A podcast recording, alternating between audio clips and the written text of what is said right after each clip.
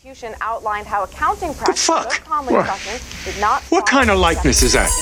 If they were great artists, they'll be in a museum. Evidence today may signal at least one I'm fucking fodder for cartoonists now. now.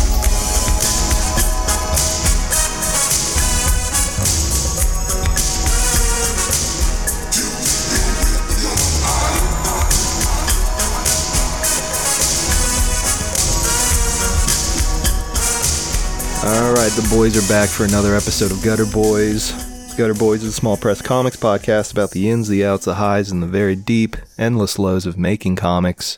I'm your host, JB, with my co host, Cam. On this episode, we're joined with our special guest this evening, you, the listener. Yeah. It's our anniversary. It's uh four years, dude. Isn't that crazy? Four fucking years. Four years too long, but four years. Yeah, I don't like to think about it.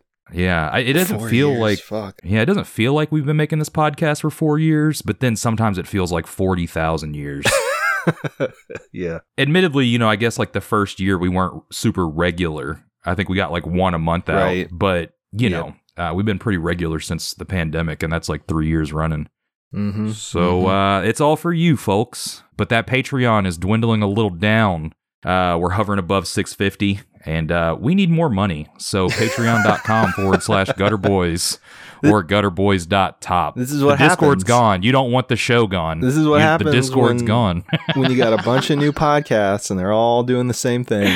They're all talking about the same people. And Yeah. uh, now there's really no need for us anymore. It's kind of Mhm, nice, mhm. actually. Yeah, like it feels pressure free. I don't think that we're gonna change the format of the show, but who knows? Maybe maybe we'll. JB did just do a four hour episode yesterday for Patreon, so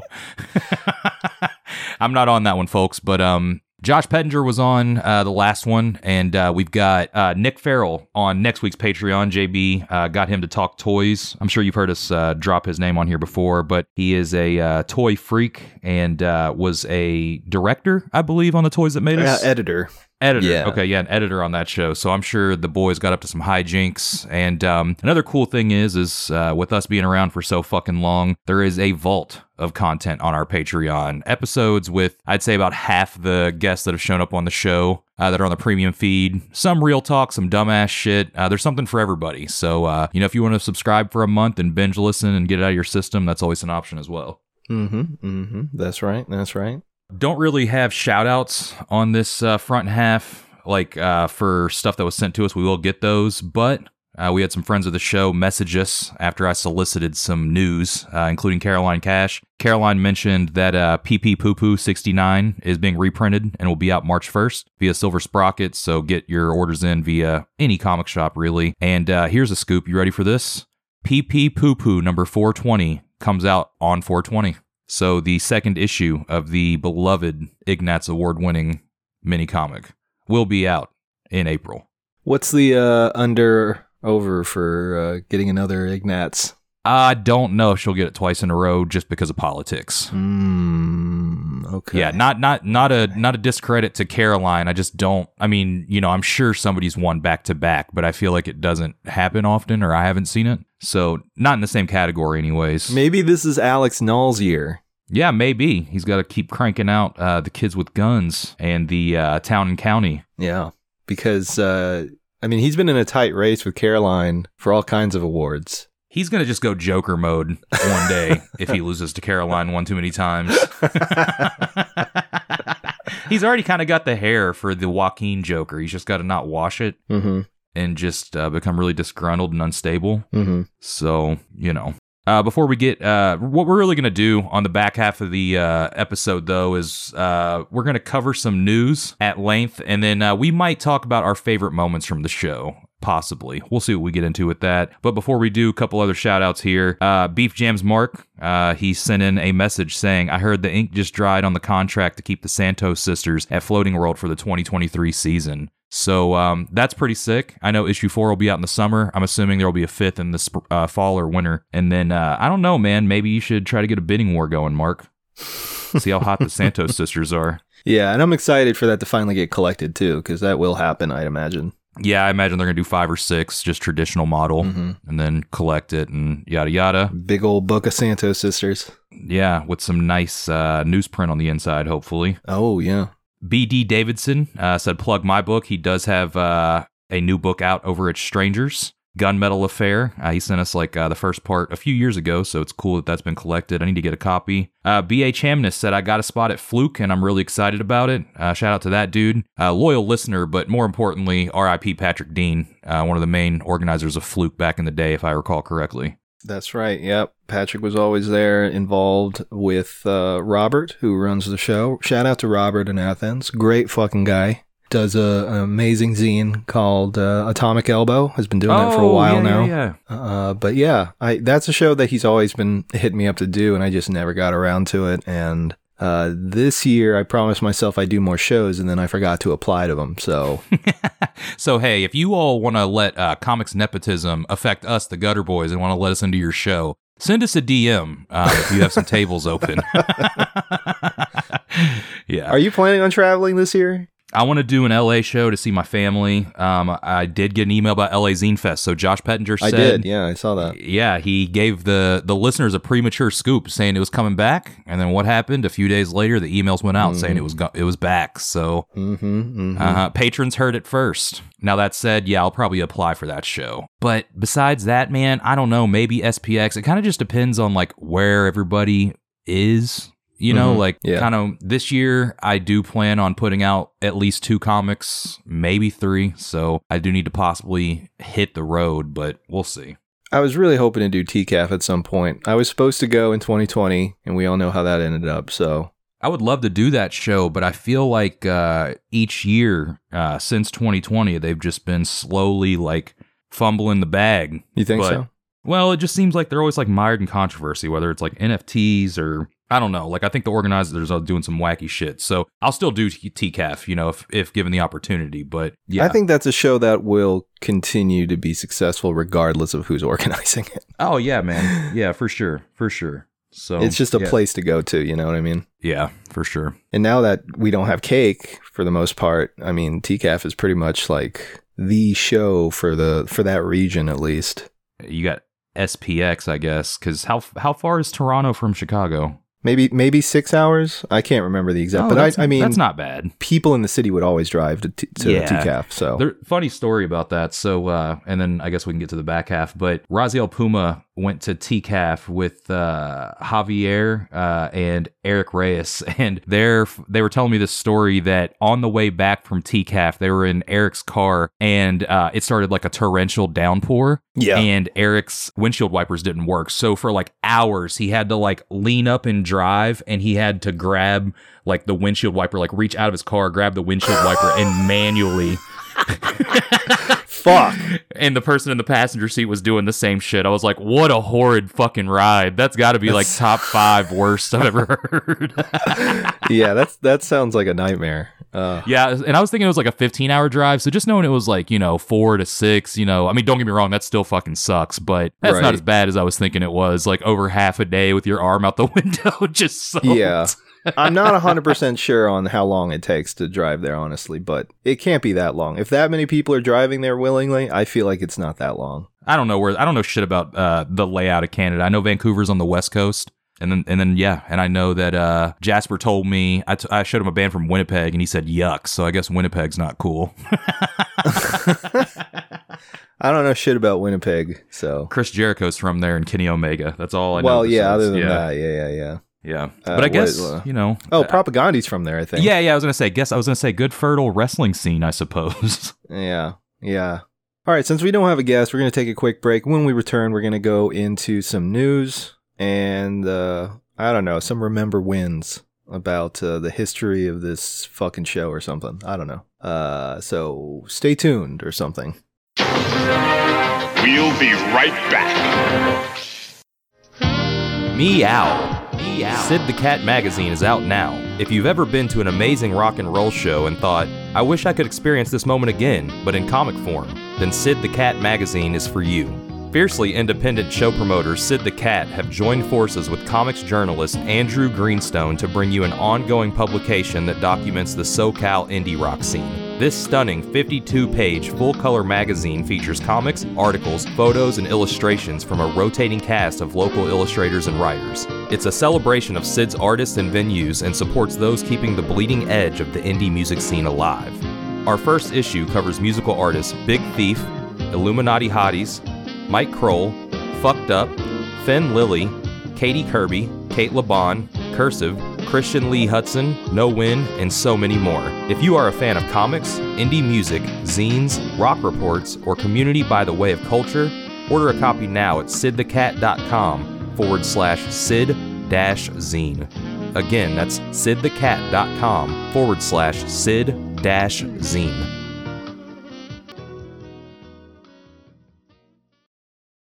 And now a few words from our sponsors, the Santos Sisters.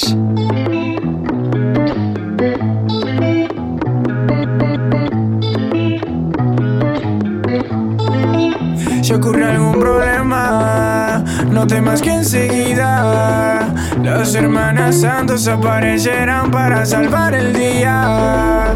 Ey, a varias lanas, son dos hermanas, tan calientes que te matan con su encanto. Y los villanos, no son rivales para la hermana Santo. El mal con su magia, ellas detendrán. No importa el problema, en cualquier situación con ellas contarás. El crimen no tendrá donde esconderse. A plena vista solo son chicas normales. Pero cuando los problemas aparecen, son superheroínas muy sensuales. Santos, las hermanas Santos. Como ellas no hay tantos Santos, las hermanas Santos. Como ellas no hay tantos dispuestos a luchar.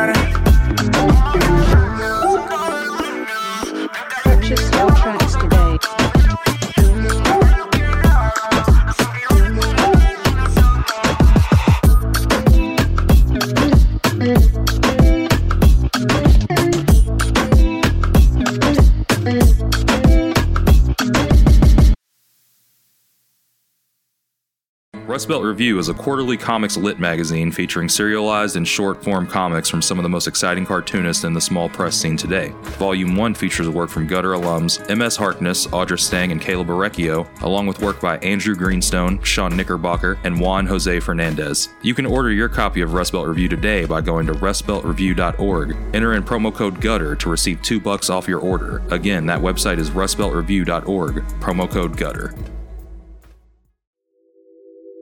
Athenium Comic Art is an original art website for some of the best cartoonists in the business. They currently represent Remy Boydell, Marie Capelle France, Nicole Goux, Jonathan Hill, Emma Hunsinger, Casey Nowak, Mika Song, and Tillie Walden. Athenium Comic Art gives fans the opportunity to own original piece of art from their favorite comics and support the artists that they love. In their short time in business, they've already shipped many iconic pages out to hardcore fans across the globe. Don't miss out on your chance to own a one-of-a-kind piece of history. Check out their website, atheniumcomicart.com, and type in Gutter Gang at checkout to receive free shipping on your first order. Again, the website is atheniumcomicart.com, and the code is Gutter Gang.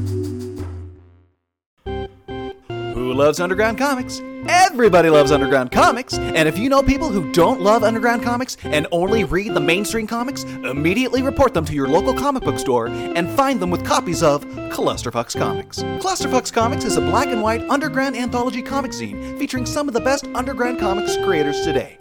Creators like Cameron Zavala, Eric Jasek, Brian Judge, Miguel Aguilar, Adam Yeater, Jason Cavelli, Umberto Tonella, Anna Peterson, Tony D. Pasquale, B. Hall, and so many more. Issues 1 through 4 are available now, with the fifth issue debuting in early 2023. Purchase your copies today at clusterfuckscomics.bigcartel.com. And that's comics with an X.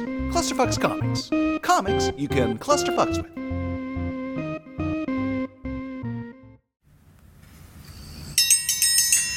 Morning, Gary. Morning, Marianne. Need a menu? Nah, I'll just have the usual. You sure do love your eggs and coffee, Gary. Best way to start your morning, Marianne. Well, that and an issue of Town and County. What's that? Town and County is a new comic series written and drawn by cartoonist Alex Nall. He's that guy that wrote them books about teaching and that Mr. Rogers feller. Oh, he was such a nice man.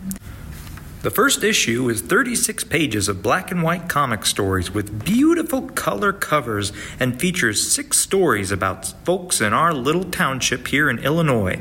Like Susie Barber, the house cleaner that uncovers her client's dirty laundry, if you know what I mean. And Stanley Pepper, that big feller that just lost his job and took to drinking every night at Bugs's Tavern. Well, ain't that something? Town and County is published by Ivy Terrace Press, headquartered in Chicago. Chicago? Who would want to live there? So dirty. Each issue comes with a copy of the Hometown Hero, our little town's newsletter, and it's only $8. $8? Where can I get it, Gary? You can order a copy of Town and County on the internet at Storenvy slash Alex Comics. Oh, there's your breakfast, Gary. Thanks, Marianne. Ah, nothing like a cup of coffee and a good comic book.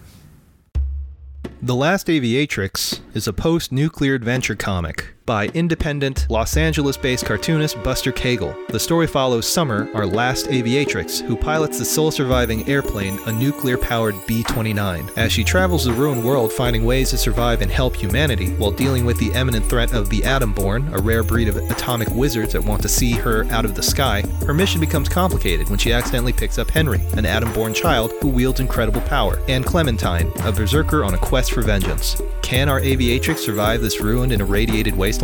Every issue can be read for free on bustercagle.com slash comics. Paper copies can be ordered as well, but, you know, you can still read it for free. If you like wizards or warplanes, go check it out. Now, back to our program.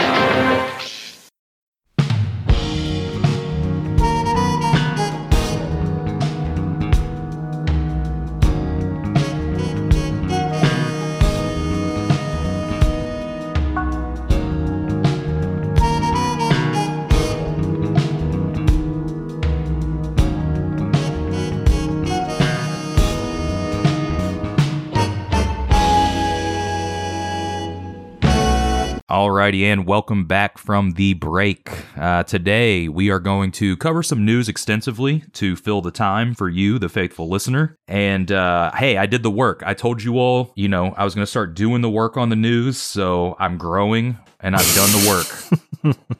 and uh, I guess at the end, we'll wrap up with uh, some memories we have of the show. Now on Instagram, those shout outs to like uh, you know, Caroline Cash and so forth on the intro, we put up a little uh, questionnaire thing uh, that said, Hey, you know, what news or anything like that do you want us to cover? Had a couple people write in, uh, notably Cam Hathaway over at Clusterfucks. Uh, he wanted us to talk about the DC film slate that got announced. Have you uh, heard much about this with James Gunn taking over? I think I heard some stuff about it, and then I immediately turned my brain off. Oh, don't you worry. I've got it all right here covered for you. So we're ready to go through it. I'm going to get your thoughts and uh, we're going to riff, okay? All right. So here's what essentially has happened. Um, I feel like they've done this like 19 times with the DC cinematic universe, but it is getting a reboot. And um, they're saying that this Flash movie coming out with uh, Ezra Miller in it, um, the alleged criminal Ezra Miller, uh, this film is supposed to reboot everything and then from the Flash spins off 10 new projects. All right. I guess before we get into this, what are your thoughts on James Gunn? I mean, I guess he got really big off the Marvel shit, but he made that movie Teeth, or what was it called? I think Teeth, where the chick had like the teeth in her vagina in that one I don't think scene. that was Uh, James Gunn. Was that not him? Okay, for I some reason I I was thinking think it was so. him. I know he did some like horror stuff before uh, getting into the Guardians of the Galaxy stuff.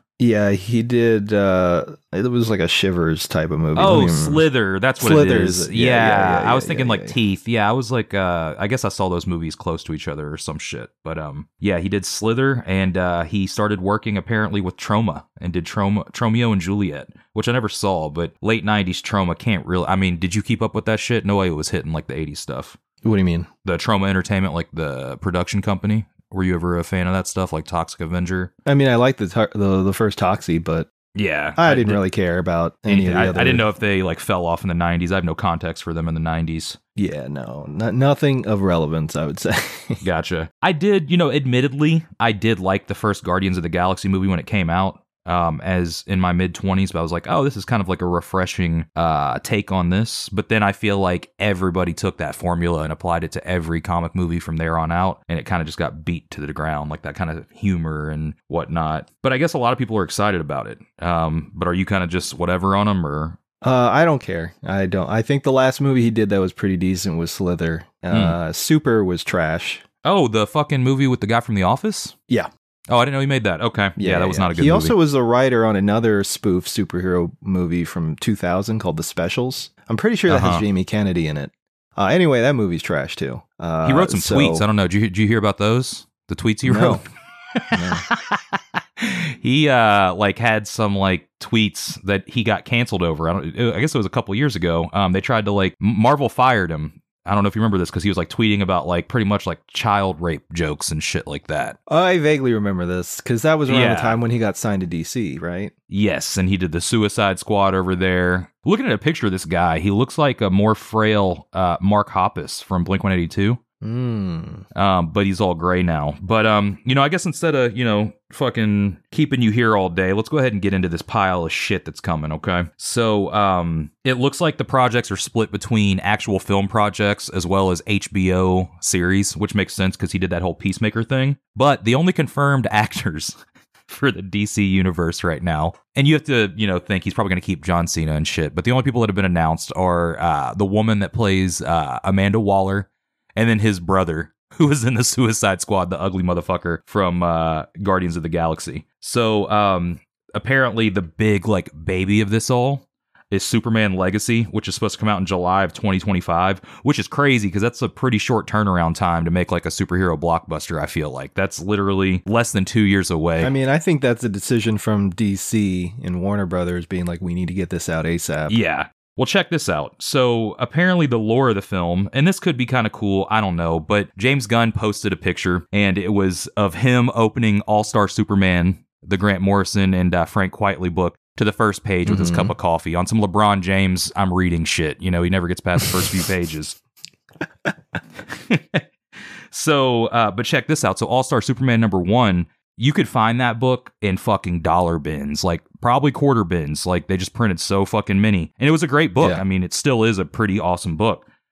That book has fucking skyrocketed because of the speculators market. If you get that thing CGC slabbed and it's like a 9.8 or above, it's a $300 book and just ungraded, it's $30. So, pro tip Wow. comb through those dollar bins. Hope you don't have an asshole clerk that's like, oh, these aren't supposed to be in there, knowing damn well they've been in there for 10 plus years. Right. But yeah, you could literally turn that dollar into 20 or 30 right now uh, because of this. But uh, in an unsurprising turn of events, guess what the Superman film is about? It's an intro film. How Clark Kent became Clark Kent. Just what we fucking need. Another retelling of Superman's origin. I I I'm just so tired of superhero movies. Yeah, it's all fucking I just don't give a shit. I just don't care. Yeah, I, I I won't see any of these. I haven't watched a single Marvel movie since I saw the last Spider Man that came out, and I watched Doctor Strange uh, on streaming. But besides that, I think those are the only two I've seen since like the blow off Avengers movie. So that's like four years of films that I just have not kept up with and have really no desire to keep up with. It's just overkill, which is I think partly, you know, I'm gonna I kind of have this ordered out, but I do think, you know, I'm gonna ask at the end, you know, the likelihood of what you think all this shit getting made is. Which brings you to the second movie, The Authority, uh, which, you know, is going to be really awesome when, one, if it gets made, I do not see a movie about The Authority getting made. It's the Wildstorm uh, team book that was written by Warren Ellis and Bryan Hitch. So it's going to be really fucking hilarious when DC has to put up on the screen, like in the opening credits, based on characters created by Warren Ellis. Read the fucking I don't room, know. guys. Like The Authority, I- I think- what a weird choice. I think they're trying to do what Marvel did with Guardians. You take Exactly. a team that most people, especially casual readers, let alone people that don't read comics, they don't know anything about them. And they're hoping that they can make this movie quirky enough so that people will eat that shit up. Yeah, that's what I'm thinking it was. And it's just like, okay, well, the Suicide Squad is actually absent from this 10 project list, which is crazy. So I don't know if James Gunn is just going to sink his like quirky team movie eggs into that basket or if you're going to see some kind of weird crossover. But um that said, Bryan Hitch did tweet about this. He quote tweeted James Gunn's uh, post about it and said, It would have been nice if someone told me in regards to the authority uh, being announced. And it's kind of just like, you know, don't get me wrong, you and I are always advocating for creators' rights. We think that mainstream comics should give, you know, the creators a fair shake and everything like that. But this kind of irked me because Bryan Hitch is one of like the most well-known artists of you know the 2000s 2010s in comics this guy is more than well off off of comics i would assume not counting his bag but you know let's just you know call a spade a spade here and um to me he could have used his platform to try and advocate for creators' rights instead of being like, oh, they're making a movie. Oh, wish somebody would have told me. It's like, dude, you know the score. You've been in this industry for two, three decades at this point. You know, when you sign up for these books at these companies, you don't get fucking royalties. You have no say over the characters anymore. That's just what you unfortunately signed. And I mean, it's just kind of weird to me because to me, I've never really seen Hitch like crying for creators' rights and making it a Right. you know so it's like eh, a little little weird that you're going off about this but whatever dude if, if it gets you your clout for the day What period of time was he the most active? Well i mean he was doing the wildstorm books but i'm pretty sure he was like a marvel mainstay doing a lot of their event books and whatnot so i would say 2000s 2010s uh, that guy was doing a lot of work Yeah, so what movies were out at that point? Like fucking X Men? yeah yeah oh the early 2000s yeah yeah the fox pictures Yeah. And that was after like multiple failed attempts to get shit going. You know, like you would read Right. Wizard magazine, they'd be like, Hollywood producer is developing this comic, and it's like Gen 13. It's like, yeah, nah, nah, that shit ain't coming out. But um, interestingly enough, I guarantee you that Bryan Hitch is posting for clout in three years if this movie gets made, which I personally am going to go ahead and put it on Pack Watch. I think the authority's going to get the axe because one major thing here that we've forgotten to discuss is this partnership is with Max, Warner Brothers, HBO. So it's Zaslav, who is like notorious for just cutting shit that costs him money. And we've got this grand plan for a superhero cinematic universe 15 years too late. I mean, they could just shoot it and then never release it. Just like the Batgirl shit and just Yeah. big tax write off. Yeah, maybe they uh maybe they shouldn't have gone all in on their CW shows. yeah. but yeah, we'll see. We'll see Hitch. I'm gonna go ahead and call it. We'll see Hitch smiling and talking about how proud he is of the authority on the red carpet, just eating shit if this movie gets That's made. if he gets invited. yeah. Well, he'll probably get invited. And he'll raise enough of a storm. Uh, you know, a wild storm up. Maybe. I don't I don't know. I could see them being like, "Who?" Look, man, if uh, what's his dick, Declan Shalvey or however you say his name, is getting invited to the Moon Knight premiere, yeah, he'll get invited. Yeah, but that, I I could see that in that case cuz well, one, that guy's not like tweeting snide bullshit about a contract he signed. True. And two, Disney is all about like the surface level forward facing presentation of Disney. You're right. Yes. Yeah. So I don't see DC or Warner Brothers at least making that priority one, inviting some fucking hack artist to some uh, red carpet premiere Man, if he doesn't fucking superhero movie. Are you fucking kidding me? If he doesn't get the uh, invite though to the character designs he created, that's a major L, and that's just as an indication of how Hollywood truly feels about uh, the actual people that made these things, which is very low. They don't give a shit. But you know, Hitch is over there crying. Uh, the Authority Book One has sold out at the distribution level. Probably the most copies that book has moved uh, since the announcement. So enjoy your royalties, bud. Mm-hmm. Yeah. Uh, third film, Brave and the Bold. This one was weird. Okay, so check this out. Wasn't that a cartoon? It was. It was an old uh, mashup comic too. They would just team up, you know, like two random heroes. It'd be like Superman and Aquaman, the Brave and the Bold, you know, Batman, Superman. Now they said that uh, when I say they, I talk about James Gunn and the producer, a guy named Peter Safran. These guys are in charge of the DC like experience, I suppose. But um, they said Superman's going to be in his like mid to late twenties, and Batman's going to be a few years older. Um, the reason why I say that is they're going in a weird direction here, and I guess it's kind of cool. They're not doing a Batman origin film. Uh, well, it didn't seem like it. They're going straight into uh, Bruce and Damian, a father and son Batman and Robin in movie one. But the weird thing is, is uh, they're saying uh, I keep wanting to say uh, Gleb, but it's Gleb just drew Damian. They keep saying Damian is going to be about ten or eleven years old, and if Batman or Bruce is only like in his early thirties, that means this dude had a kid in his early twenties. And I just don't, I don't know. That's weird timing. But hey, whatever. Stranger things have happened, I guess. But um, I think it's just kind of weird that they're just gonna put Robin in the mix. And like to me, this is a weird move because like Batman and Robin are one of the most you know recognizable properties. And it is cool that Damian's gonna be on screen, but introducing him as Robin with no traditional Robin of Tim or Dick, I think that's a weird move. But uh, this is one that I probably would see though, because I do see the Batman movies. Yeah. Uh, I'm just gonna repeat. I don't care until we're done with this segment. Check this one out. You're really not going to care because I don't. In fact, in the notes, I wrote cancel it now. Uh, Supergirl, Woman of Tomorrow. It is based off of a Tom King story, so fuck that. Mm. Yeah, that's gonna. I hope. Just, I just really hope. Like, if anything gets canceled on this list that I'm rooting for, it's that one. Just because I don't want that little bitch to get a bag from Hollywood. Um, and that's just me being petty. Now, this one could be cool. All right, you may care about this one. Okay, hmm they're doing Swamp Thing, and it's supposed to have horror elements to it. It is gonna be an origin film. That's all they said about it. So I'm guessing they're just like pretending the TV show didn't happen. Yeah, wasn't there a Wes Craven? Was he on the TV show? Wes Craven did a Swamp Thing, right?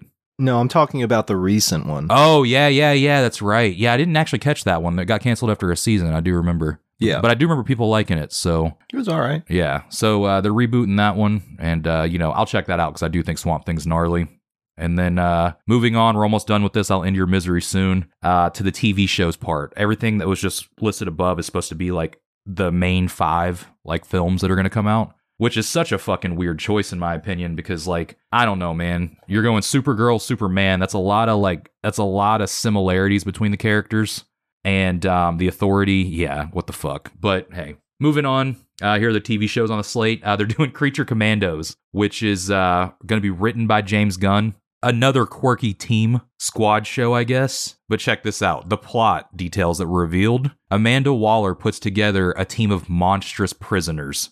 So it's literally fucking Suicide Squad. Right. Like, goddamn. Like, whatever though. And they are going to the Marvel playbook of just do the same shit again and again and again and again and again. And this playbook would have worked for them if they did it at the beginning. But I mean, like, there's just so much content that I mean, do you think? Let Let me get through these, and then I'll ask you that because I do have I do want to ask like what you think the longevity of this shit is. But Waller's getting her own show. Don't really know who wants to watch a cop forcing prisoners to you know do some bullshit. I'm I'm assuming it's gonna be some Agents of Shield type shit. Which no thanks. Uh, and then Booster Booster Gold is getting a show, and um, it's going to be like a comedic relief type show. I guess uh, James Gunn was like, I want Ant Man, but here. So let's do Booster Gold. Wait, so this is explicitly comedic compared to all the other shit he's done so far? Yeah, because um, it just said that, like, you know, Booster Gold is a wisecracking, like, you know, time traveling crime fighter. And, like, it made Oh, an so John emphasis- Cena. Yeah, it made an emphasis on, you know, that he's They're all the same. All these fucking characters are the same. Dude, he yes. can't they cannot make any of these characters differentiate one another. It's the same fucking guy over and I, I don't get it. Yeah. I just don't get it. Well, here's the last show that they've announced. And this one, if done right, or no, sorry, second to last show. But if this one here, I'll give them credit. If they do this right, it could be sick. It's called Lanterns. It is described as uh, an enormous, a quote, an enormous TV event series, but it's a buddy cop show in space about a dark mystery. And James Gunn is saying that he wants it to be gritty like True Detective. Don't know where they're going to go with that, but That sounds horrible. dude, I yeah, That sounds genuinely like the worst pitch I've ever heard DC give. That sounds miserable. A fucking space cop show that's like True Detective. Well, it- oh my fucking True Detective God. season one was good. That's why I was like, well, hey, maybe if they maybe if they do it right. But yeah, you're right. Odds are it's gonna be fucking terrible. Like what? What would True Detective be better? Be better if they were in like some like spaceship no. and and instead of like being alcoholics, they were like abusing uh, some sort of like space alien drug. Like it's so fucking stupid. Yeah. I don't understand this. Well, and that, that just sounds like a uh, a way what to toddler is like excited about this? I don't. all of Twitter, all of Make Comic, Team Make Comics on Twitter. Um, fucking embarrassing. but it's probably because they just want jobs. Okay, Just literally watch anything else. I'm fucking begging you guys to just watch anything else but a superhero TV show or comic movie. just, I, uh, God. all right, last one, and then we'll uh, move on to another news story. They're making Paradise Lost, which is set in uh, Themyscira, which I don't know if I pronounced that right, but it's where uh, the island that Wonder Woman is from. But it was not confirmed whether or not Wonder Woman was in it. All that was uh, listed. All that was- pitches.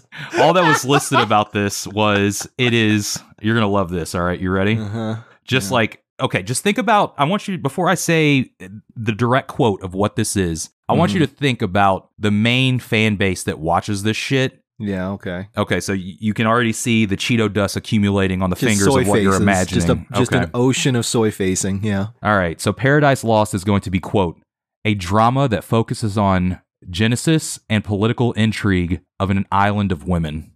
Okay. So this is going to be a Yes Queen show. Uh, it to me, they were probably just like, "Hey, let's make Handmaid's Tale and Game of Thrones, but with Wonder Woman." yeah, a Yes Queen show for white women. But the thing is, is like all these fucking incel neckbeards are the one that who are going to watch this. There's, I mean, I hate to say it, but I mean, what percentage of women are watching and keeping up with the DC universe? Here's the thing, though. It doesn't matter. The people that are yes queening, whether they be white women or a neckbeard guy, whatever, they're gonna watch it. If it's I some sort it of like weird, it, no. If if there's some weird incel, they'll watch it. They'll hate watch it. Ah, so okay, okay. regardless of who loves it and who doesn't, people are still gonna watch this trash. The viewership doesn't count who didn't like it and who did. It's all numbers. It's it's it doesn't. It all goes towards the same numbers. It doesn't True. matter. So that one I think has legs just because it has enough there in terms of like culture war stuff that's going on now for it to be successful just on the basis basis of of people willingly going out of their way to tune in whether they like it or not. That's fair. All right. Well, uh, they did mention last thing here, and then I'll get some final thoughts on this for you. They did mention that Robert Pattinson's Batman universe is going to still be made, but it's going to come out under a separate branch of DC Films called DC Elseworlds. So they're just convoluting shit before they even get it off the ground. DC Elseworlds. Yeah. Which uh, do you remember the '90s comics, the Elseworlds comics? Mhm. They were just non-canon. So essentially, that's hey, this movie's not canon. It's just So I'm guessing the Joker movies are that too. yeah, I'm gonna assume that the the new musical one coming out might have the DC. uh, That that surprisingly was not in any kind of press release that I read, and I don't know if that's just because it's completely separate and been announced. Yeah, but um, yeah, I imagine that they would say it's an Elseworld story because they could always Alright. fucking do the bullshit where like they open the multiverse and then they can have the crossover. Like they could always do that like they wanted to down the line, even with those Elseworld characters. It's such a cop out. Well, yeah, I mean they're safe regardless of what they do. If these if all of these movies tank, it doesn't matter cuz they can re- reboot everything because they have Flash. That's the whole point of Flash as a character in all these comics. I'm not even talking about the movies, but in the comics, he pretty much existed solely so that they could just fucking reboot anything they wanted that they weren't happy with Yeah. or wasn't performing or they lost uh, the creative that actually guided the ship in a good direction they'll just reboot it doesn't fucking matter every time and i honestly i think this is a peek into what's to come with all the marvel bullshit too. We're going to see 20 30 40 new movies new tv shows and then they're going to reboot all of it and start all over again and it's just going to be on and on a cycle of just non-stop fucking horseshit until finally finally they'd start losing money Well, that that's kind of what I wanted to ask you. Like, what percentage of this stuff do you think will get made? Because, like, I personally, I mean, you you do have the variable of that Zaslav guy who doesn't like spending money and he wants cheap content that will, you know, he he wants reality shows essentially because they're cheap to produce and millions and millions and millions of people watch it. And he's, you know, he put Bat. why not make a dc reality tv show Yeah, for real. At that point, just like cosplayers, you know, like whatever. cosplayers or people like you know like this guy's bruce wayne and you know like this guy's clark kent and look at them get into wacky uh because all of the reality tv shit's not real anyway it's all staged there's there's a script Yeah, the da- working at the Daily Planet. It's a, it's the Office. That's that's my pitch for James Oh, Gunn. fuck. The Daily Planet sitcom, but it's the Office. oh fucking hell I want money if this happens because it probably will. But um, no, I really don't think I'm gonna say that 50 to 60 percent of this gets out of the gate, and then I don't know if there's gonna be a second phase because I think that they're gonna sink. This is literally this has to be over a billion dollars worth of production cost here. And I don't see them Yeah. recouping that in today's new world where box office performance is just down because everybody would rather work for would rather wait for streaming. Sometimes they do same day release on streaming, you know, and they're also mm-hmm. planning on half of this stuff being miniseries that's on the HBO Max platform. So sure I, I I just don't see all this getting out of the gate. I think that you know we're in this echo chamber on Twitter where everybody's excited about this shit, but and I mean yes, the Marvel movies are still doing well. are they I think I mean aren't didn't uh I don't think any of the new Marvel stuff has hit numbers the way Infinity War or Endgame no did. no, but I mean I think it still is warranting enough you know to keep production going. Ah, probably, but I don't think by much, man. At this point, we'll see. I mean, they're about to put Ant Man out, but um, Marvel's smart because they have 10 years worth of fan base to cultivate from who are already this much invested in their shit that I feel like Marvel, the reason you're asking people to sign up for a lot of shit with this new DC initiative. And um, I just don't know if the interest is going to be there. That's just my opinion. I could be wrong. You seem to think that this is the future of cinema, not in a good way, but that it's Yeah. just going to keep happening. It's just going to keep going until they they finally hemorrhage money. Yeah, which you know, like I said, I think this costs over a billion dollars between all these projects, and I, I don't know, man, it's a big price tag to have to recoup your expenses on, especially with half of that being on a streamer. Right. Yeah, I don't know, man. I So, know. I also don't tune care. in. I'm sure. Yeah, right. Tune in. we'll uh, we'll we'll check up on this in uh, 2036 when we're making three hundred dollars a month on Patreon. I'm sure they'll last longer than Deadly Prey did, or Deadly Class. or Deadly Class, or whatever that fucking book was called. yeah. All right, another news from Bleeding Cool. DC Comics cut pay for writers on event crossover comics? Question mark. Terrible headline. Great God journalism. damn. Comics journalism. Jesus fucking Christ. Anyway, DC Comics published plenty of event crossover comic books, but it seems that some new payment policies for those working on them have not gone over well. Bleeding Cool gets the DC Comics gossip coming out of the Pasadena Comic Con from a very reliable source that involves event crossover comics, uh, something that have become more and more popular of late, where a story is told over multiple ti- titles and spin-off. Com- man, we know what a fucking god damn And it, I don't man. know if those have become very really- popular as of late. Rather, DC just likes making money from the marks that'll follow the whole story. Well, I was gonna say like they've been doing this. Yeah, Marvel and years. DC have been doing crossover stories for decades now. So I don't know where they're getting this. As of late, they've become very popular. Like what? What are you talking about? Anyway, Yeah. All right. Uh, rather than editorial, it's the creative team uh, guiding these uh, these ongoing stories where you have multiple titles, multiple books, multiple one-offs, all somehow leading to the same story. Uh, that's usually very convoluted and no one gives a shit about. It's been working for TV. Now comics are doing the same. Dude, again, this person has like never consumed media before. I don't understand. Okay, anyway, except maybe not for some of the creators. We've heard there are complaints from writers who have discovered that after writing such a spin off book for a DC Comics event, they are then told that their agreed amount to write the book will be cut, halved in some cases, as the fee has to be shared with the instigator and showrunner of the event. Yes. So essentially, Wait, they call these. Wait, wait, wait, wait, wait, wait, wait. When they're saying instigator and showrunner, they're literally bringing book. the worst part of TV into comics writing, is what DC is doing. That's what that article is saying. Yes. so they have they have a team of people, or is it singular?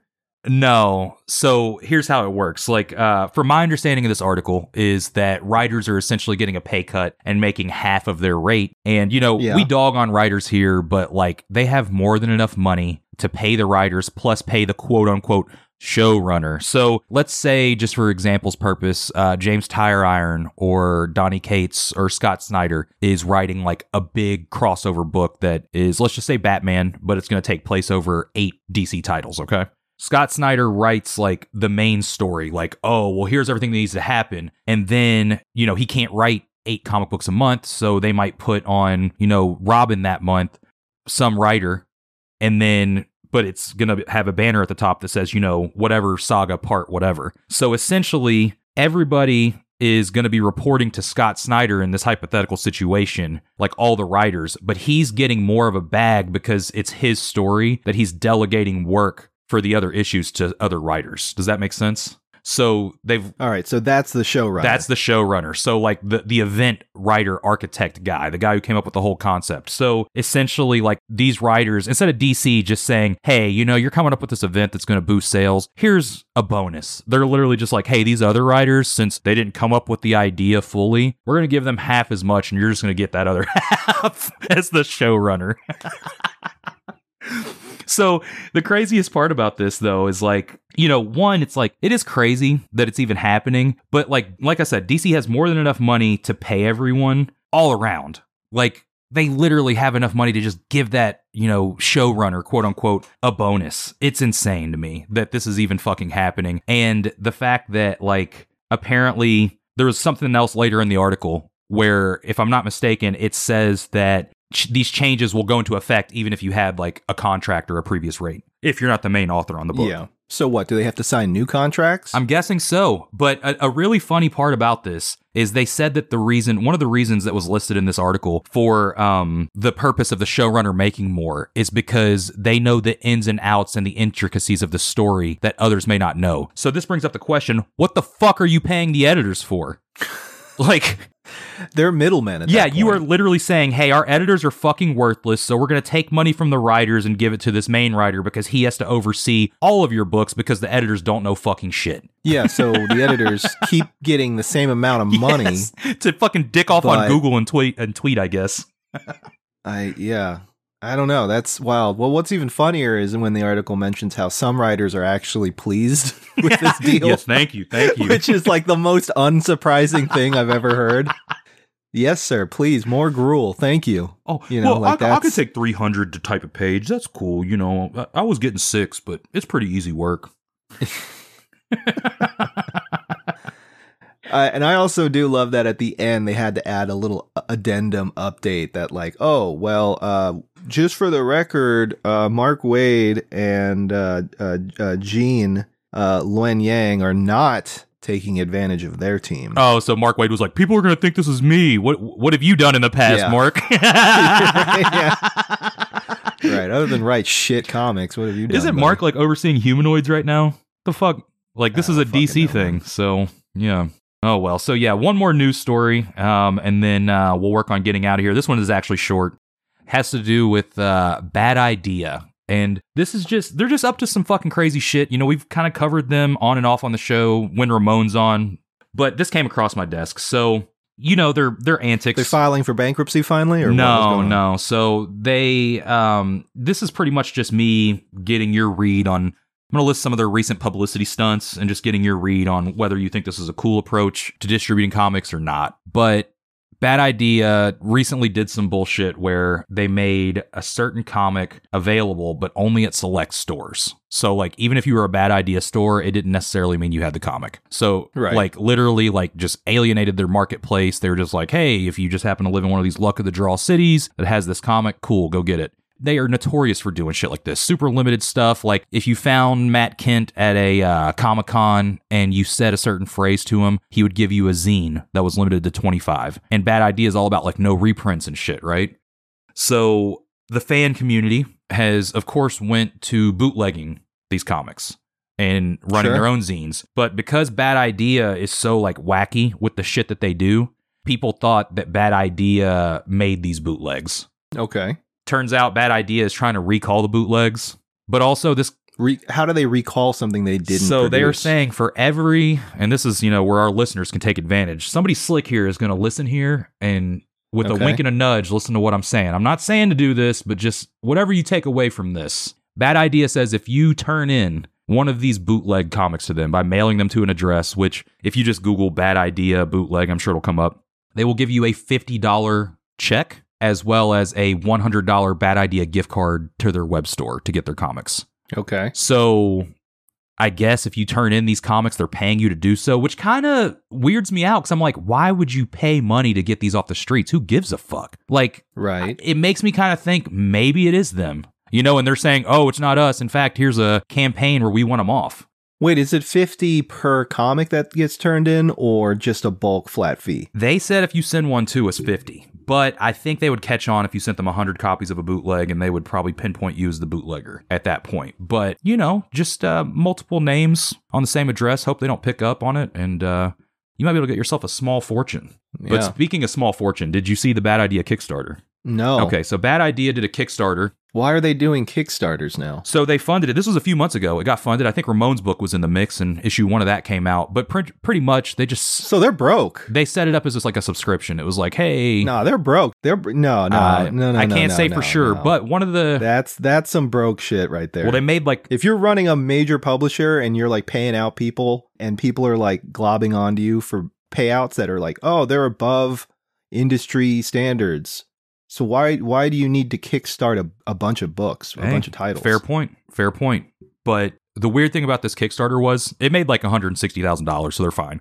But the main goal, you know, you can like set stretch goals and everything. They asked for $2.6 million.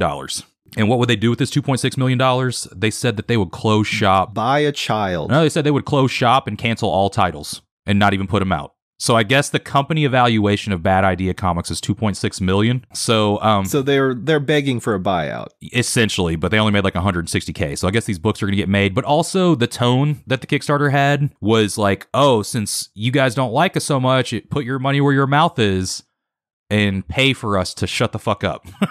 so it's kind of like tongue in cheek, but also like like you said, I think if that number was reached, they couldn't really go back on it. I mean, they could. It's not like a legally, you know, binding document or anything like that, a Kickstarter campaign, but But yeah, but also like why would you give them money if you don't care about their books? Right. Like, are they expecting like That some, some reverse like psychology on some comics gate shit where people give money because Man, they've been spending time with Ramon too much that that that kind of move does not work. I'm sorry. So uh yeah, so I guess my you know, I just wanted to kind of give an update on some of their recent antics and as a whole, do you like the bad idea distribution model like as quote unquote disruptors of the industry?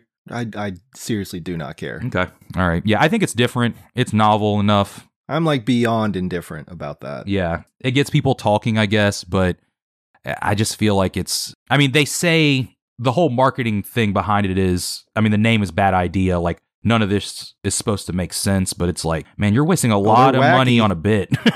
They're they're such a wacky publisher. yeah, it's a lot look of how, money. Look how quirky they are, bro. They want you to pay them 2.6 million so they can close shop. Look how wacky they are, dog. Yeah. So, yeah. I mean, I'm, yeah. Uh. I, I think it's cool to hear about. I have no problem getting Ramon's book, which is the only one that I'm really interested in at the moment. Um, I stopped buying them to speculate on because that market f- fell out. Maybe that's something they're aware of too. Yeah, maybe. I mean, they have to be. I mean, Yeah. yeah. So, but yeah. So I guess that does it for news. And um, I guess before we head home, we should uh talk a little bit about uh some fond memories of this show. Any uh, And none whatsoever. yeah, none at all. None. Fuck fuck this show. If anything, like it just stresses me out because I have to record every week. Uh, no, I'm just kidding. The friends we've made along the way have been great. fuck them too. Yeah, it really is. I, I think If you're you a- listening to this, fuck you. I think you had a better experience with it at a Short Run. Did I? Well, no, as far as all like those people. as far as meeting the fans, like Oh, uh, fuck 'em. I haven't really been at a show to meet fans except for the first retreat show. They're dead to me. They're all dead to me. Drew Hell has a new comic out. Uh, shout out to that guy. He brought me a Batman Forever cup. That was a good. That was a good memory from the show. Yeah. What what cup did I get? Nothing. Fuck yeah, you. Drew. didn't get. Hey, you got to talk about what cups you want on the show, man. That you got to put that shit out. I said. I already said. I made it very clear what cups I wanted. So fuck all of you. Uh, do you have any favorite episodes when you look back? No. Some fun ones. No. Absolutely not. Well, my fun one. Uh, you know, if the show ended after Jaime Hernandez, I would have been cool with that. I would have been content. There's really no one else. Not to you know shit on anybody, but that was like my my bucket list guest. So, uh, me personally, you know, I've done everything I can with the show. Yeah. E- everything from here on out is just uh, work at the dick sucking factory. Oh, true. My bucket list guest is a gun in my mouth. you know that when uh, Kevin Full Nash was talking about this on his podcast, and Twitter Yeah. expressed, you know, some outrage, and they were just like, "Please, Kev, reach out for help if you need it." Our Twitter uh, crowd is going to tell you to shoot yourself. So Do it. yeah, do it Wait, why was Kevin? Uh, what was wrong with because his Kevin? his son died, and oh, like yeah. he was just like talking. He was like, "Well, it's the twelfth week without my boy," and he was like, "You know, this morning I had a gun in my mouth," but he was like joking. Sure. Yeah. like because he had to, he he but like he had to like come out and be like guys i'm going to the gym. It's leg day. He was like i don't give a fuck about any of this. He was like thanks for the concern. He goes but you can't take away my coping mechanism which is sarcasm. So it's like hell yeah big kev. No i mean yeah shit. Those were good times.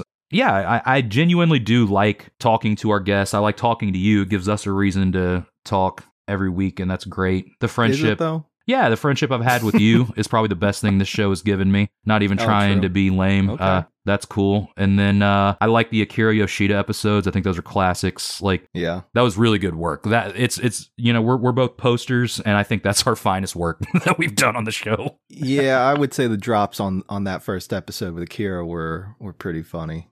Yeah. Uh, yeah, I don't know who's your favorite guest other than Jaime. Uh, Zirit is always great to talk to. I wish we could have had him back. That's just off the top, just because he's just as funny. Well, we did, and then we lost We lost. because fucking recording programs and power outages.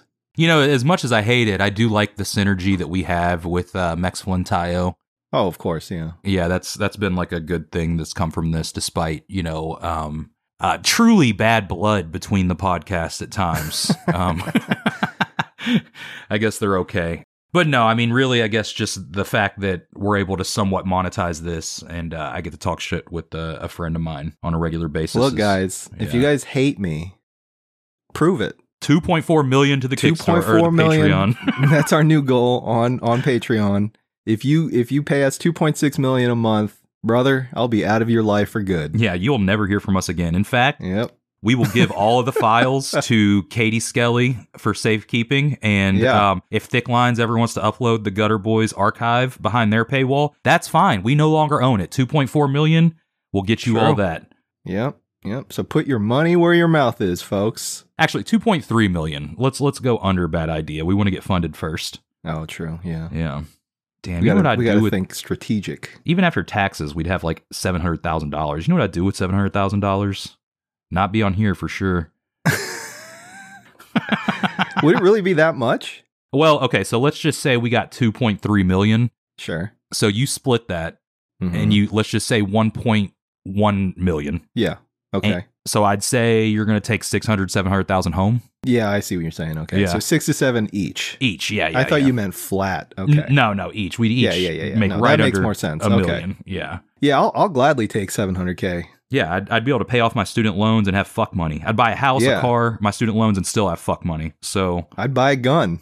Yeah, yeah, and I wouldn't shoot myself. I would just shoot people that came up to my house. So Hell yeah. All right. Well, you have any final thoughts? Anything you want to say? Happy anniversary, I guess. Um, maybe five. We'll we'll call it a day. Maybe. I think it might be sooner than that. yeah. We'll see. We'll see. We still have uh episode 100 coming up. Yeah. Once we clear hundred mentally, it's like okay, we did the thing. Yeah, right, right. we made it to 100 but um no i mean honestly as long as you all still want it i mean i feel like our quote unquote fan base is still passionate and likes us so um as long as there's money which it's getting to the point where you all need to step it up uh, Y'all You- some fake fans right now. I'm, Even I'm though- getting pretty sick of these fake fans. i gotta say i think we're still the top grossing of all the indie comics podcasts Really? yeah i think so Damn. so we appreciate it um but you know your support is very much so But we bite appreciated the hand that feeds. So yeah This give them up.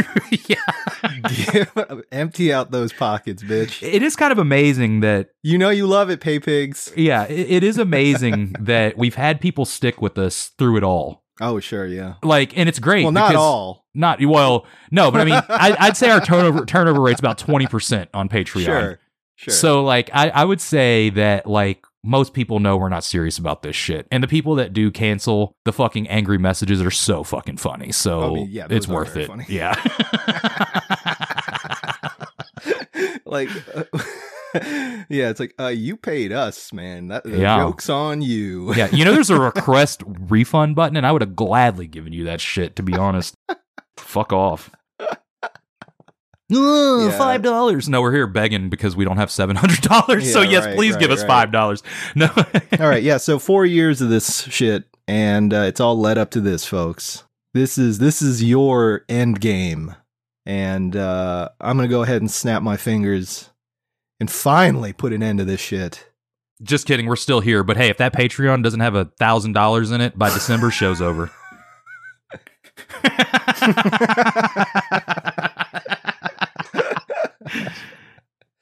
You think you're this joking. Half true. Let me let hmm. me let me tell you something. Tell you something about that. Come here. I need my fucking money. Where's the fuck? You're supposed to be fucking earners. And I don't want to hear about the fucking economy either. I don't want to hear it. All right. Stay gutter.